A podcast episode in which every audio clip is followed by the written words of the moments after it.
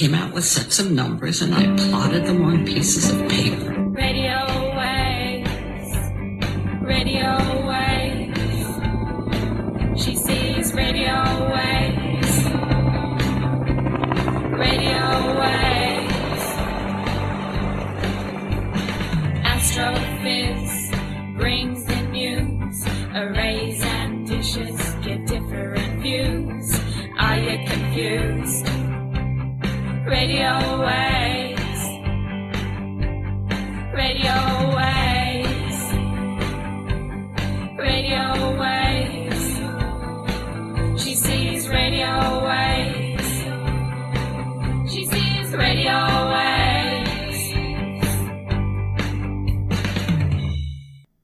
Welcome to the Astrophiz podcasts.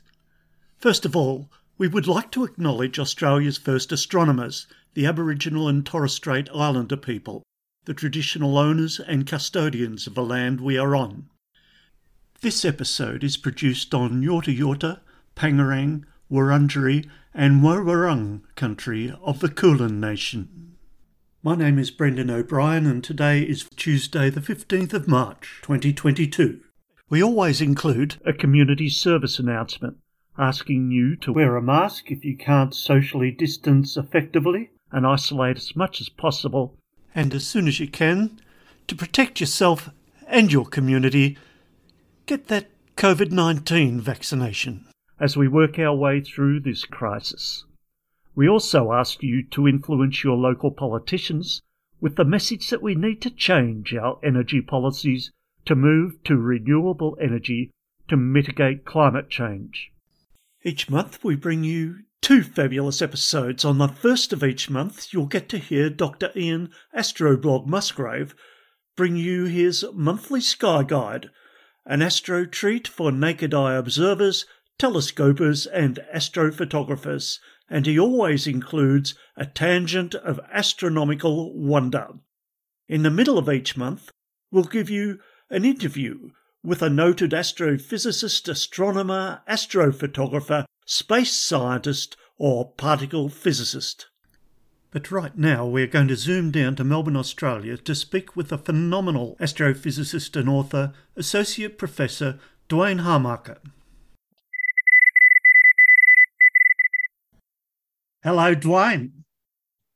Hi, Brendan. How are you? Very well, thank you. And today I am so pleased to be speaking with Associate Professor Duane Hamacher, who is based in the School of Physics at the University of Melbourne and is part of the ARC Centre of Excellence for All Sky Astrophysics in 3D.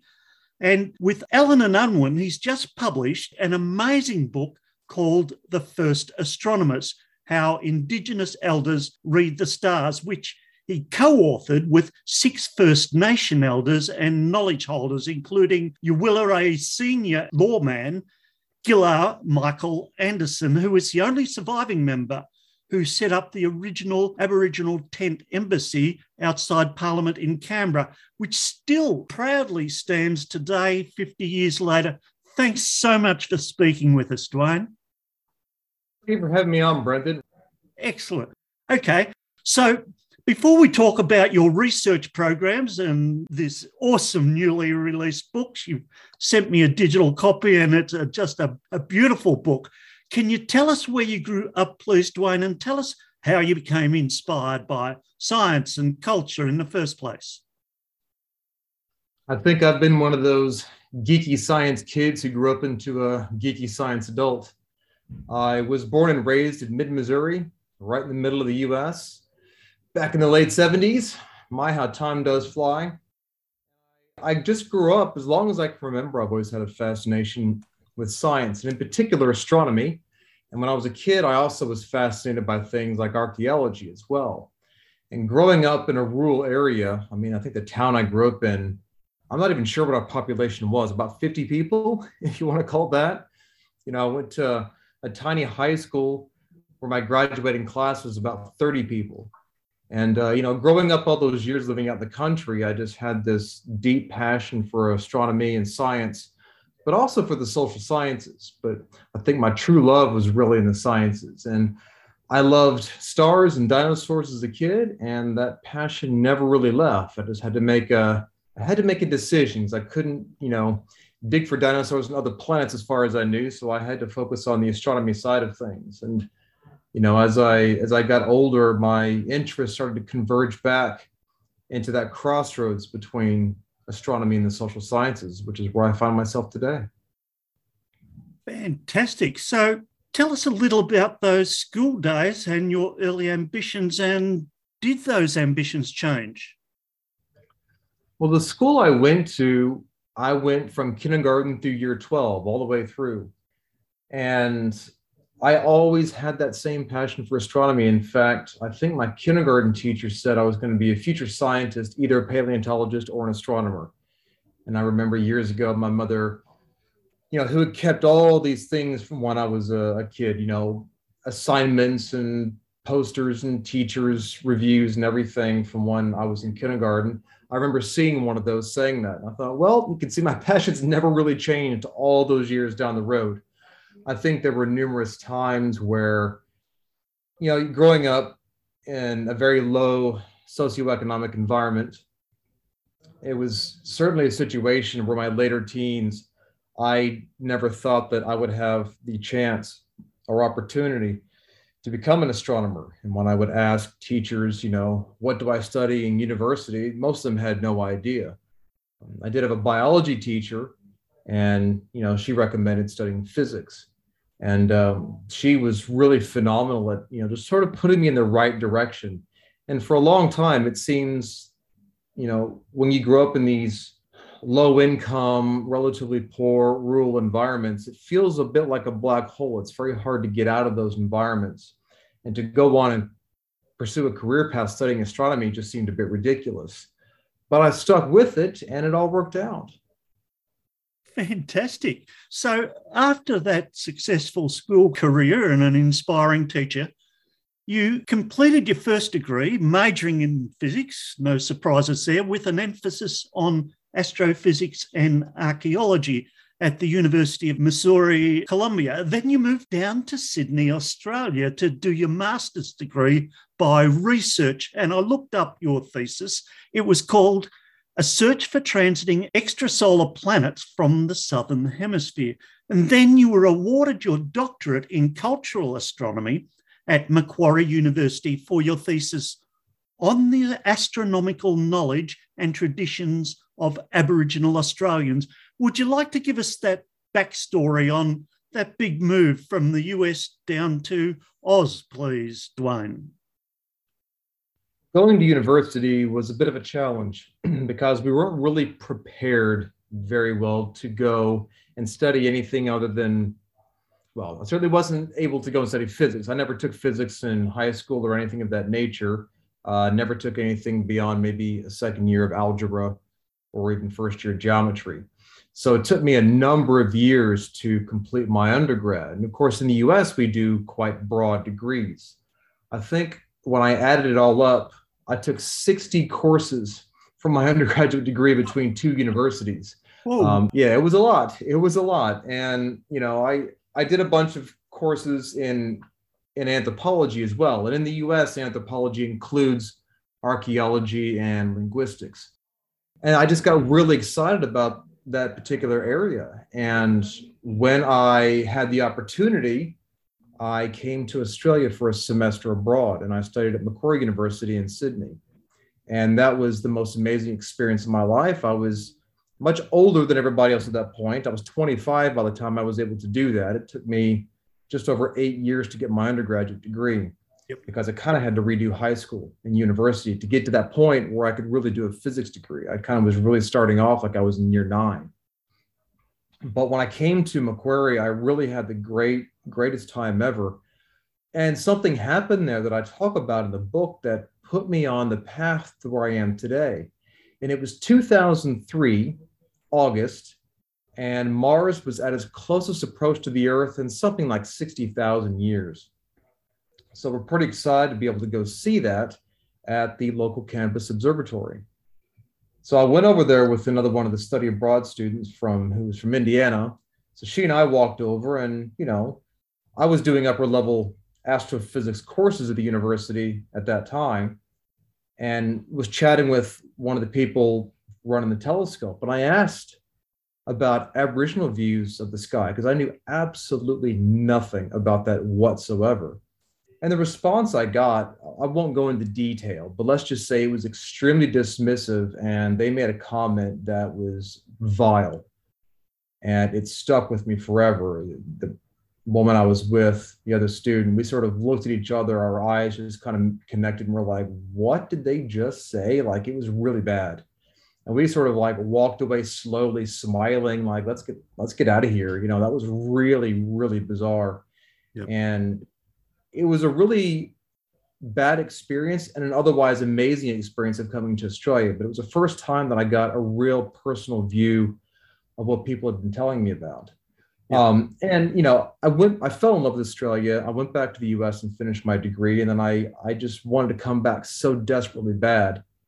I knew that my chances of of doing what I wanted in life would probably be met if I came to Australia and I moved down as soon as I could. So Valentine's Day of 2006, I moved to do, I was actually doing a PhD in astrophysics at UNSW, but I got really interested in that connection between astronomy and culture. And I kept thinking about that question, you know, what type of knowledge do Aboriginal people have about the stars? And whenever I'd ask other people, they just give me this sort of dismissive response. And I thought, well, that can't be right. And I started looking into it. It didn't take very long. It didn't take very much digging at all to see how much science is encoded in these traditions. And then I just made the decision, look, I want to do that for a career. So I wrapped up my research with a master's degree at UNSW and then went to Macquarie University and enrolled in the Department of Indigenous Studies. And that's where I completed my doctorate.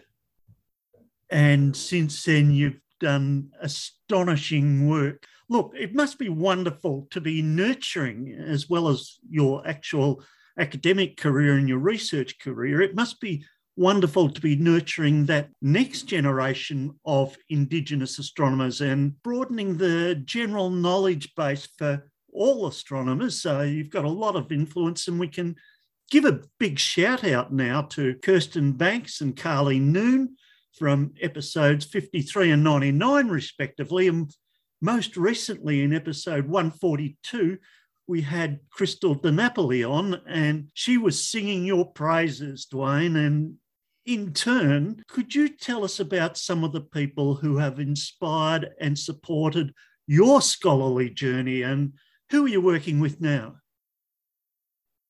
There have been a lot of fantastic people I've been very fortunate and honored to have worked with. In this particular space, I began working with Ray Norris, who is the CSIRO astrophysicist. He was the one who was really excited about, you know, helping to supervise a project in this space. And he was always extremely supportive, and that really took off. And my other advisors that I had were, were also phenomenal. Kristina Everett and the late John Clegg and, and Michelle Trudgett were all fantastic. You know, we, we came from such different backgrounds that it could be a challenge trying to figure out what questions to ask. But it was really a great way to, to bring this, this stuff together to try to figure things out in this space. But the other people who really have been mentors for me above and beyond, the first was a Darawal elder named Les Bursill. And Les was just one of the most friendly human beings I ever met. And he invited me to his house one day and we sat and talked for about four or five hours. And he was very generous and sort of mentoring me over my PhD, teaching me about Aboriginal culture, taking me to various important sites, especially rock art sites in southern Sydney, and just being a general advocate and supporter for a number of years. And you know, he he passed away in early 2019, and I was very fortunate to be able to visit him in hospital down in, I think he was in Nowra the day before he passed. And I told him about this book, and, and he was really excited about that. And yeah, the next day he passed. And, and he and his family were supportive of this, and they allowed, you know, of course, to, to continue using his name and things of that nature. So he was probably one of the first elders, or he was the first elder that I really had tremendous support from. The next person, of course, was Professor Martin Nakata. He's the whole reason I have a job, a career, he's largely reason for this this area even existing. And he he gave me a call when I was just finished my PhD and I was sort of desperately looking for a job. And he says, "You wanna you wanna meet up and chat about stuff?" I was like, "Yeah, okay, sure." And he met up with me at a Thai restaurant in Sydney. And after the great at the end of a long conversation, he asked me if I wanted a job, and I was like, "Absolutely." And he sat down with me, and we sort of planned out and strategized the next decade of this work and this research. And this book was one of the major outcomes we had been pushing for for a number of years. So Martin Nakata is a Torres Strait Islander and academic. He right now is the uh, Deputy Vice Chancellor Indigenous at James Cook University, and he's the first Torres Strait Islander to earn a PhD in Australia. So he's been quite phenomenal. And I've had a number of other elders over the years, especially the Torres Strait. Um, big shout out to Uncle Alo Tapim, Uncle Segar Passi, and Uncle Ron Day, all of whom are co-authors in this book, as are Ghillar Michael Anderson, John Barsa, and David Bosun. They've all been phenomenal. And most recently, Marcia Langton here at the University of Melbourne has been phenomenal in, in supporting this work and supporting me, ensuring that we can get all this work up and out to the public. Um, and they've been phenomenal. They've really been phenomenal. Fantastic. That sounds like a, a wonderful bunch of people to be working with. Now, just before we get a little peek into the content of the first astronomers, first, thanks for sending me that digital preview copy. It really is fantastic and it's full of all of these amazing stories. I've put in my order for the hard copy and it's been an epic adventure for you. Now, look, I'm not going to ask you to summarize 14 years of work and four years of actual writing, but could you tell us a little bit about the writing and research for this beautiful book, please, Duane? Well, I think I probably could summarize it, as strange as it may sound. Yep. I think the number one thing to take away from the book in the end is that indigenous traditions contain science. Yep. That really, at the end of the day, is what this book is about. And I go through systematically and show that chapter by chapter by chapter in all kinds of different areas. Now, the, the writing process started years ago. You know, it goes really back to when I first sat in a room with Professor Martin Nakata and, and he sort of laid out this timeline for like the next 10 years. And he was putting out these big marker points, the major things that I need to achieve in order for this work to get done. And yes, it was very generous of him to help me plan out my career path, but it wasn't just about me or my career path. It was about the work. And it was about ensuring that this work would continue, that it would make the, the impacts that it is making today, finally, and that it would be sustainable into the future. And this book was one of those one of those outcomes. And I started it probably almost five years ago. I started writing this book. And of course, the chapters weren't written in the order they appear in the book by any means. In fact, the chapters on twinkling stars and variable stars I had written back in 2017. At least I drafted them. And over the years, it's it's been quite a struggle actually. It's writing a book like this, a, a trade book or a popular book for the general public, is completely different from writing academic papers. Yep. And it's actually a lot more difficult for me and a lot of academics to write these kinds of books than it is to write academic papers because it's important that we get across these complex ideas to the public without dumbing them down because people aren't stupid but without making them too technical because not everybody has a phd in this area so how do you do that how do you put in all of your anecdotes and experiences that link things together and do so in a way that's going to keep people engaged and keep them exciting without making too many mistakes. And since I got a paper copy of the book, I found a few. It's inevitable, but it's really been a process. And the last couple of years have been the most intense because, you know, an academic job, uh, I think we had this myth when I was growing up that professors had this really wonderful position and we just spent half the day drinking wine and chatting and stuff. I don't know what universe that came from. That is no reflection of academia whatsoever. It's an incredibly stressful kind of job where the weight and workload just gets worse and worse over time. So I love what I do, don't get me wrong, but it becomes more and more difficult, especially as you go up the academic ranks, to find the time to even be able to write So for the last two years, pretty much every weekend, every evening, every holiday was just writing, writing, writing. And it was extremely intensive. And the, the amount of stress was overwhelming. I'm, you know, it's just important that for me that I recognize that because I thought that I'd never write a book again. I've already got two more books in queue. So it's I think it's just that first initial hump getting over this experience is going to make the next ones a lot more fun and a lot easier. And earlier today, you were preparing your first lecture for this year. Will that be a face-to-face one, or has it happened already? Um, how's that? How's that going? Well, as of us recording this, being the 28th of February, this is the very start of the semester. So I just gave my very first lecture at 9 a.m. So it was great to be able to see all the students face to face. Only about a third of them came in person, but there were still, you know, a fair few there. And yeah, it's it's great to see faces and connect. And that that course I'm teaching is Indigenous astronomy. And we bring in some of the elders that I've spoken about and who've endorsed the book, and you know they're they're heavily involved in all of this work and research. So it's going to be a great experience for the students to learn about this knowledge, but also to hear directly from the elders themselves. Fantastic. Now, we want everyone to get a copy of The First Astronomers and to see it in every library. And it's already out there in Audible as an audio book and in everyone's bookshop. And we won't fill this podcast with too many spoilers, but I would like to open your book up with the prologue and to quote the very first sentence. Here it is. The first astronomers challenges commonly held views that Indigenous ways of knowing do not contain science, as you mentioned. Having read the book now, I would change that first sentence to the first astronomers demolishes commonly held views that Indigenous ways of knowing do not contain science. And one can only hope that that person who spoke so dismissively of Indigenous astronomy gets to read your book and understand 60,000 years of astronomical knowledge.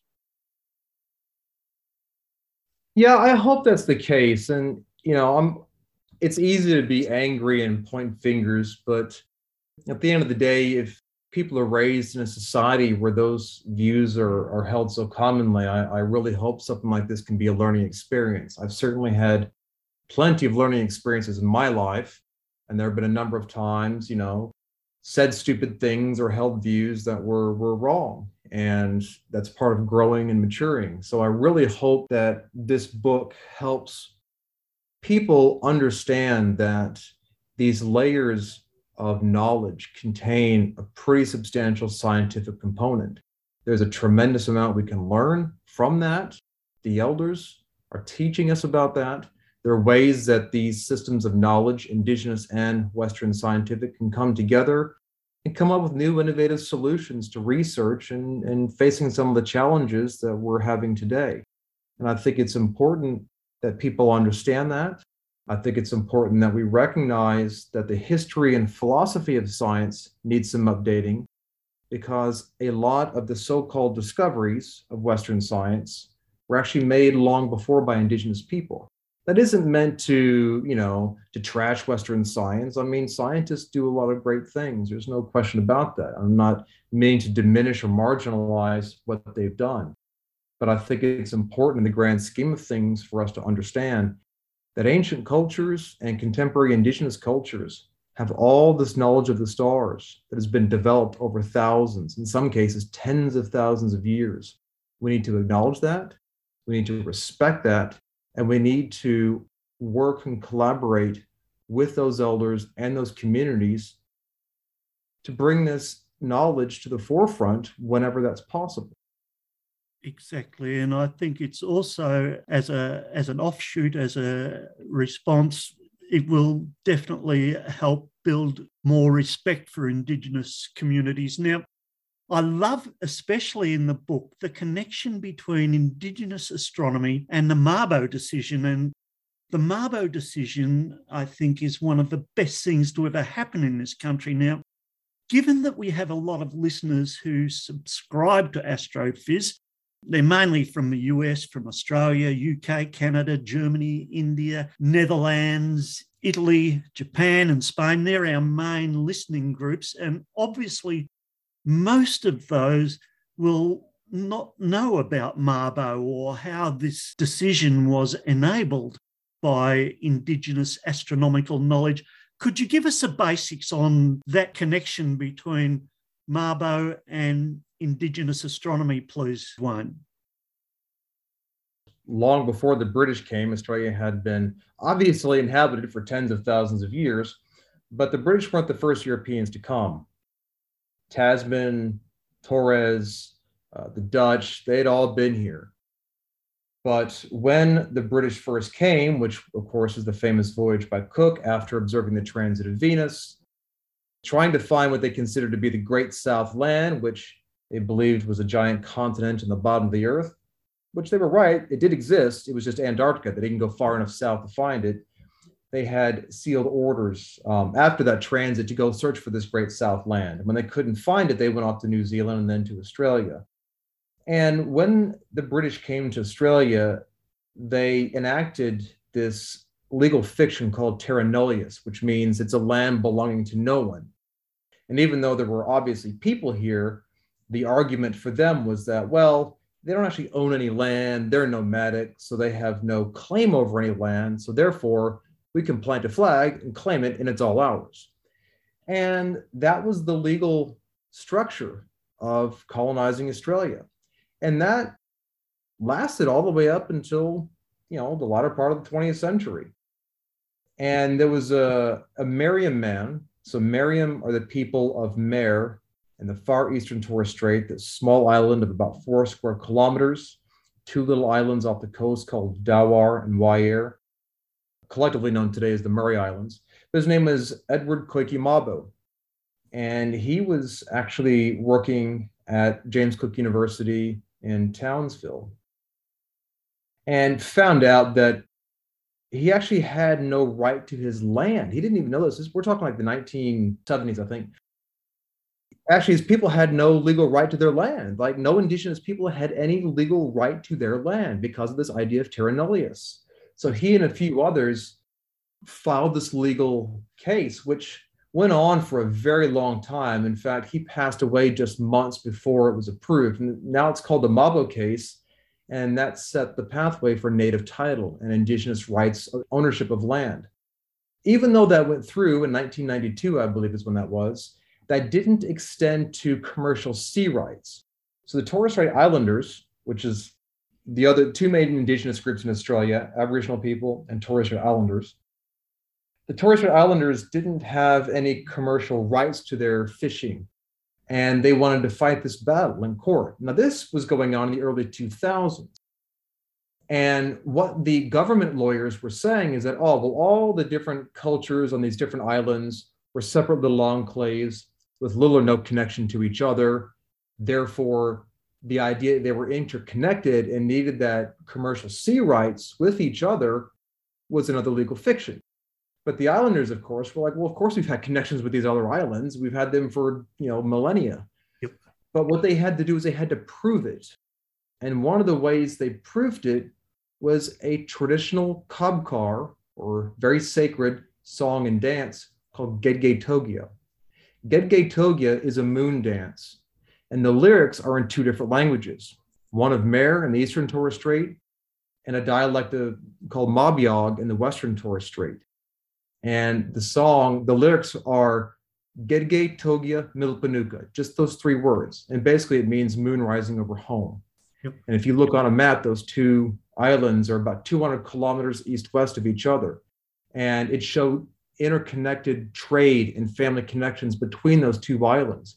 And Uncle Alo Tapim said that a judge came to the island and they had him all hooked up with microphones and they performed the dance, sang the song, and he explained what everything meant. Long story short, they won their battle for commercial sea rights. And one of the main pieces of evidence was this moon dance. Yep. Fantastic. And it's, you know, had a huge impact on Australia's development since then.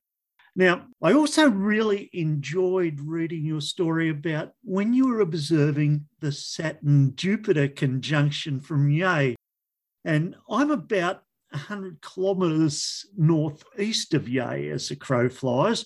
I'm on Yorta Yorta and Pangerang country, and we did exactly the same thing here on my little farmlet in December 2020. And then to read about how many ancient observations in your book of different planetary conjunctions are recorded in First Nations traditions.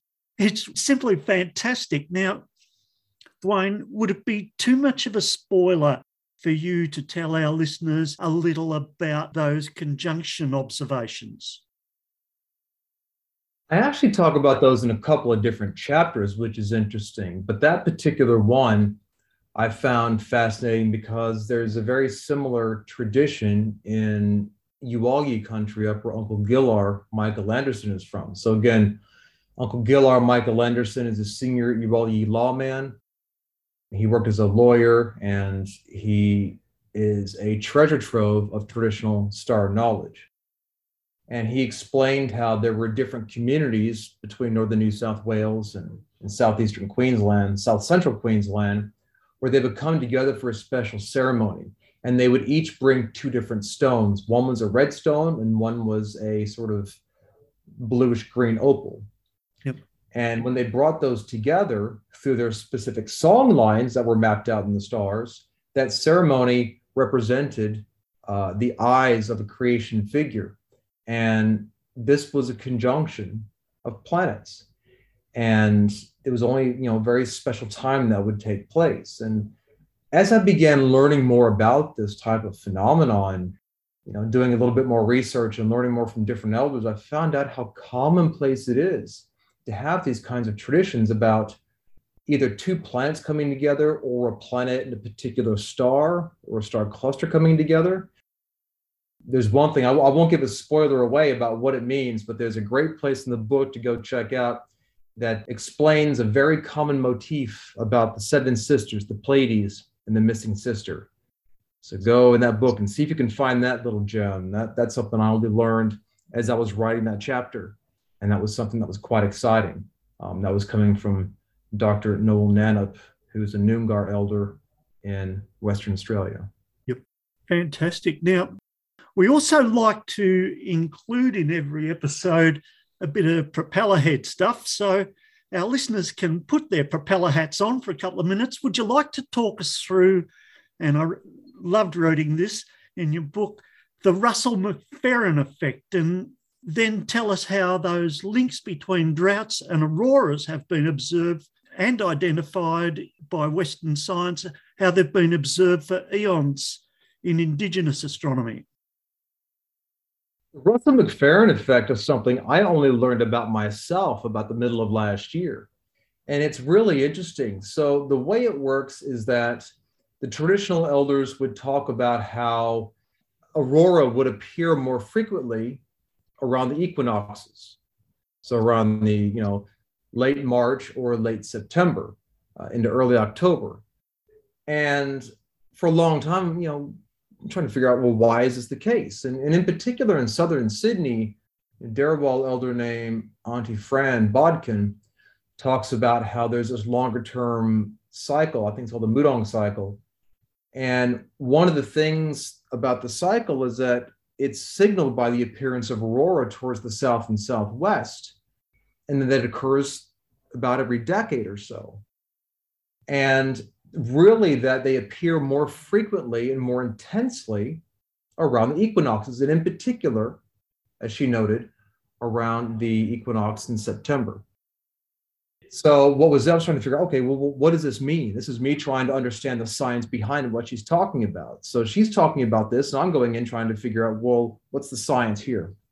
And that's why I learned about the Russell McPherron effect. So, what it is, Russell McPherron effect is named after two scientists, two geophysicists, Russell and McPherron.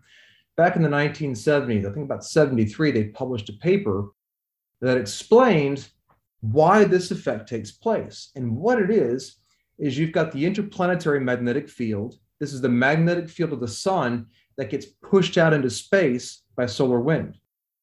And of course, the Earth has its own magnetic field. And the Earth being tilted on its axis by about 23.5 degrees means that when the equatorial plane and the plane of the ecliptic cross over, that's when we have the equinoxes. Well, it just happens to be that that solar or that interplanetary magnetic field from the sun and the countering magnetic field from the Earth kind of cancel each other out a bit. Not completely, but they largely start to cancel each other out. And when all those charged particles from the sun start coming in, they're not getting, you know, blown away by the magnetosphere of the Earth. They're sort of getting channeled down to the auroral zones, but a lot more of those particles are able to get in than other times of the year. So when that happens, you have more intense particles hitting, they ionize and cause the aurora. So you get more intense and more frequent auroras around the equinoxes than you do at other times of the year because of that weird cancellation effect between the Earth's magnetic field and the interplanetary magnetic field. Fantastic. And we've got an equinox coming up in a few weeks. So I'm looking forward to that, Duane. Look, you mentioned, you know, your lecturers are now face to face. And right now, COVID 19 is still having a huge effect worldwide. How has it impacted on your research? It's been quite quite a challenge actually because research wise it's important that I'm getting out and, and working with and for the communities and going to the different sites and meeting the elders. And COVID just put a big X on the whole thing for the last two years. I haven't been able to go to any of the communities or go any place, meet anybody. And when I've been able to get a little little bit of funding to get some projects going, it just had to be delayed over and over and over. So a lot of things got put on hold. And you might think, well, okay, that's going out and doing that kind of research, but what about writing at home? Well, COVID didn't really help that out because the teaching we've had to do, the workload involved in that just skyrocketed trying to do it online because most universities aren't really built for doing online teaching. There's only a few who've really invested their time and energy into that. So it's been a challenge, especially when you're teaching things like physics. Yeah. How do you teach physics online when you're at home and you don't have a marker board? You know, you don't have a lot of the tech that would be really useful to do a proper video for the students. Yep. So you got to try to work your way around that. And it, you know, that workload and that weight of trying to manage all that and not being able to go anywhere meant that research took a big hit. And even writing this book took a big hit because it should have been done about a year ago at least. But, you know, I'm just glad that we seem to be coming through it. Um, I'm glad the book is out and that in the coming months, we're going to be able to hopefully start getting some projects up and running again and be able to get our momentum built back up. You know, hopefully it's diminishing a bit. Now, this is a good segue from what you've just been speaking about. You do a lot of outreach work, you get out there. And you've worked on National Geographic films with Morgan Freeman, Werner Herzog, and a Warwick Thornton film, and you give TEDx presentations. You have a lot of stuff on YouTube, radio, television, web talks. You're quoted in articles in a huge range of publications. I saw one there that had millions of reads. So, can you tell us why outreach is so important for you? I can't imagine anything more important in this work than educating the public. When it comes to specific aspects of the star knowledge, that's entirely up to the elders how much they want to share and what they want to share. So, when I talk about this, I'm referring to the knowledge the elders have been happy to share and they want in the public domain. So, when we're doing this work, it is so important that the public knows the science behind this, that they gain a better appreciation for it. I don't see any real point in putting things in academic journals that get a huge page charge that maybe a few other academics might read. I just don't see a point in that. I mean, I've done it because I have to, although I try to focus publishing research in open access journals where you know elders who share their knowledge with me don't have to turn around and pay money to read a publication about their work that seems a bit absurd or any community member for that matter But I think that outreach is just so critically important because how else are we going to get people to change their attitudes and change their minds? The narrative in the media and with the public about Indigenous issues is so negative and it's unnecessary, completely unnecessary, and in many cases, complete and totally wrong. So, what we need to do is change the narrative. And astronomy, being a topic of extreme fascination among the public and being something that is seen as sort of an ultimate, you know, intellectual pursuit. You know, you're talking to people and you say you're an astrophysicist. Ooh, wow, okay, that's pretty impressive. Even more so than maybe other areas, you know. I'm not saying there's necessarily reality behind that, but that's a public perception. So indigenous astronomy or, or combining indigenous cultures with astronomy is a great way to get the people to engage in something positive and to show them that there is much to learn from this, that these systems of knowledge are incredibly complex, they're incredibly detailed, and they're not just what people think of as myths and legends. There's huge systems of science here, and it's far more complicated than most anybody realizes or dares to even recognize. That is the whole reason that we're doing this. And it's about elevating the voices of those elders, it's about elevating the new generation of Aboriginal astrophysicists like Kristen, Karlie, and Kirsten, and supporting the work in that area so we can get this out to the public and change the perception and change the narrative. Fantastic. It's an awesome job you're doing now. The book is done and dusted. 14 years of work has now been on the shelf for two weeks. It came out on the 1st of March and it's easily bought online from anywhere in the world. The audio book is out, and all the profits are going to charities for scholarships and for community projects and educational programs for First Nations people. So, what's next for you? Well, there's still so much work that has to be done. We could keep working on this for years, and that's the plan. But for me, something else has come up, and I'm going on sabbatical at the end of this year in October to the University of Heidelberg in Germany, where I'm going to be at the Käte Hamburger Center for Apocalyptic and Post Apocalyptic Studies. Wow. I'm going to spend, I'm going to spend 10 months looking at the role of meteorite impacts and the end of the world. And that's been a topic within my research here in Australia for a long time. And the last chapter of the book talks about that meteorite impacts all over Australia, airburst, comets, all that kind of stuff. I'm going to spend 10 months focusing on that and writing a book. And I've got another exciting book on an extremely famous Australian constellation that hopefully will be coming out the year after that. I'm writing with a colleague who did his PhD in the history of astronomy. So those are two major things we have coming up, and there's always about a billion and one things in the queue. So it's looking to be a pretty exciting next year and next decade. Awesome. That's so fantastic. Right now, the mic's all yours, and you've got the opportunity to give us your favourite rant or rave about one of the challenges that we face in science or in the lack of diversity and opportunity in science communities in outreach or science denialism or science career paths or your own passion for Indigenous research or our long human quest for new knowledge. The microphone's all yours. Well, we're going to be here for a long time. There's so many, so many things that would be phenomenal to talk about. I, I really do want to give a shout out to the elders and the academics who've been supporting this work for years. I want to give a shout out to the next generation of Aboriginal astrophysicists and First Nations astronomers from around the world, in particular, people like Dr. Annette Lee, who is a Lakota astrophysicist and artist who now works at Arizona State University, to Professor Rangi Matamua and Dr. Pauline Harris, who were both Maori astronomers over in Aotearoa, New Zealand, there's so many people to thank, and um, and also recognize Dr. Stacy Mader. Uh, he is a Gidja and Australia's first PhD qualified astrophysicist. He works for the CSIRO out at the Parkes Radio Telescope, and he got his PhD. I think it was in 2000.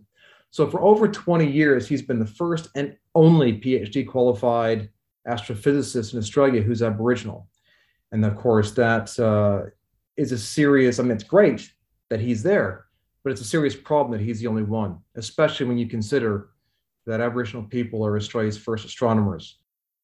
There are traditional astronomers, the Torres Strait, they're called the Zugabo Mabayig, lots of different names for people in those cultures, in those societies whose traditional job is exactly that of an astronomer. But you know, we now have a whole new generation. And, and the three that I talked about before, Kirsten, Karlie, and Krystal, aren't the only ones. We've got Pete Swanton, who is a Yuwaalaraay Gamilaroi man. He's now doing his master's degree at ANU. Brad Tucker and myself are supervising him in his project, and he's looking at indigenous astronomy and dark skies. Peter Reeve is a Rangu man who did a degree in physics at University of Adelaide, and he now is working for the BOM, the Bureau of Meteorology. There are others who are working in this space who maybe come from non-astronomy backgrounds, maybe ecology or other areas like that, but who are also working in the space of indigenous astronomy. So there's a whole new exploding generation. It's hard for me to even, even keep track of everybody who's working in this space. They're the faces of this work. They're the ones who are coming out and carving out career paths and doing some phenomenal work. But it's still really important for me and, and my other colleagues, especially the non-indigenous colleagues, to to help do whatever we can to help you know with the workload to help get this work out there uh, to help carry some of this weight so we can ensure that there's a whole new generation of indigenous and first nations astronomers who are going to be taking over this space in the coming years. And i think that it's important that we have the support from within the universities from within the communities and from within the public to ensure that this can happen, not just in Australia, but around the world. And I'm seeing more and more, particularly in Turtle Island, which is the Canada, uh, Canada and the US, where there's a rapidly growing number of First Nations, Indigenous, and Black astronomers and astrophysicists, space scientists all across the board who are now knocking out degrees and becoming huge profiles. And it's really fantastic to see that.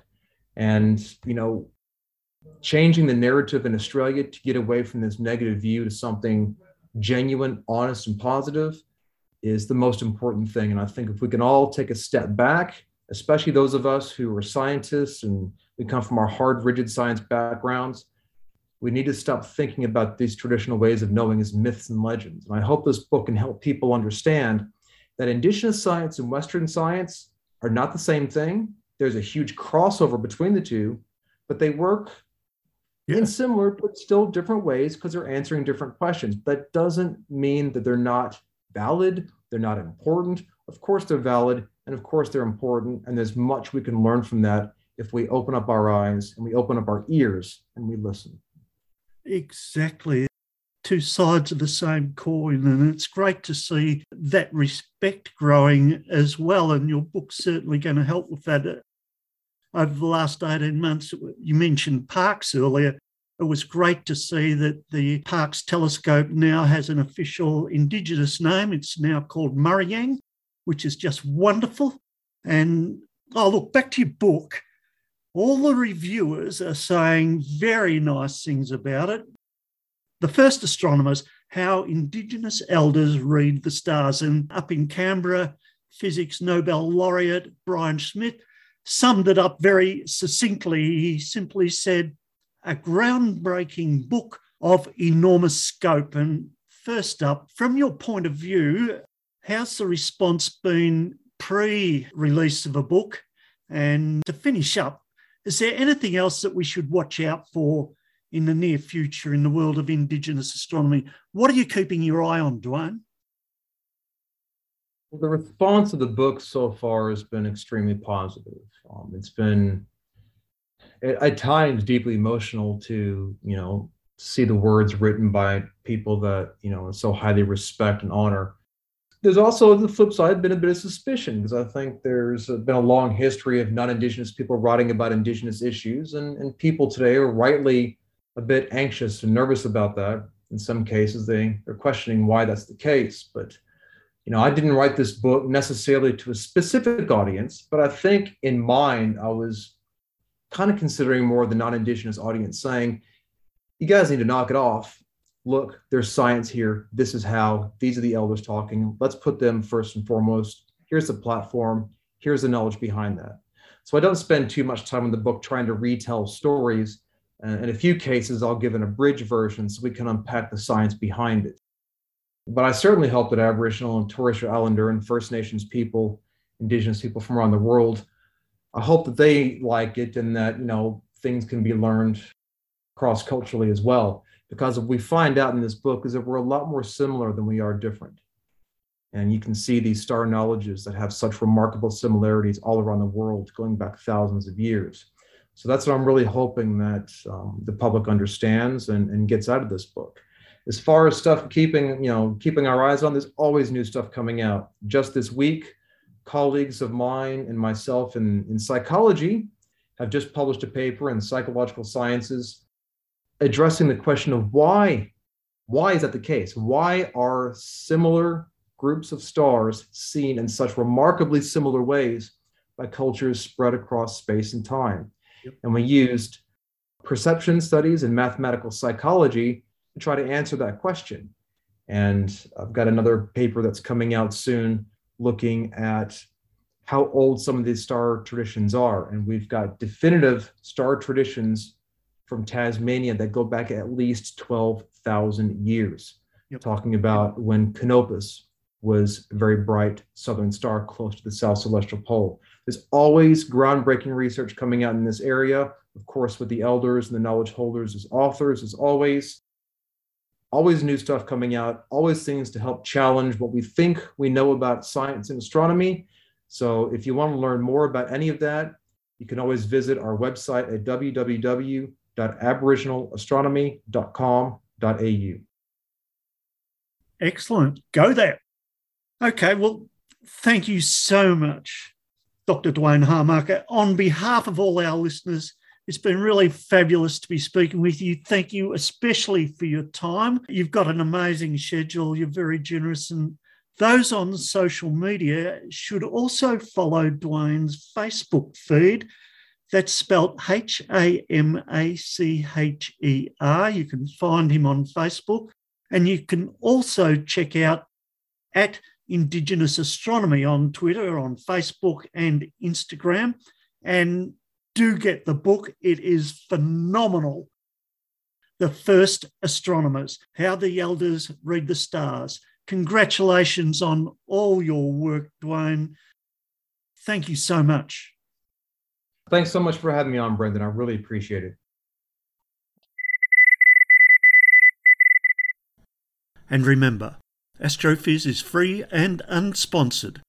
But we're always very happy to recommend that you go to Rami Mandow at spaceaustralia.com for the very latest and best space news. And for observers and astrophotographers, always check out Dr. Ian Musgrave's Astroblogger website. And in two weeks' time, we'll have Ian back again to give us his April sky guide. We'll see you in two weeks. Radio Wave!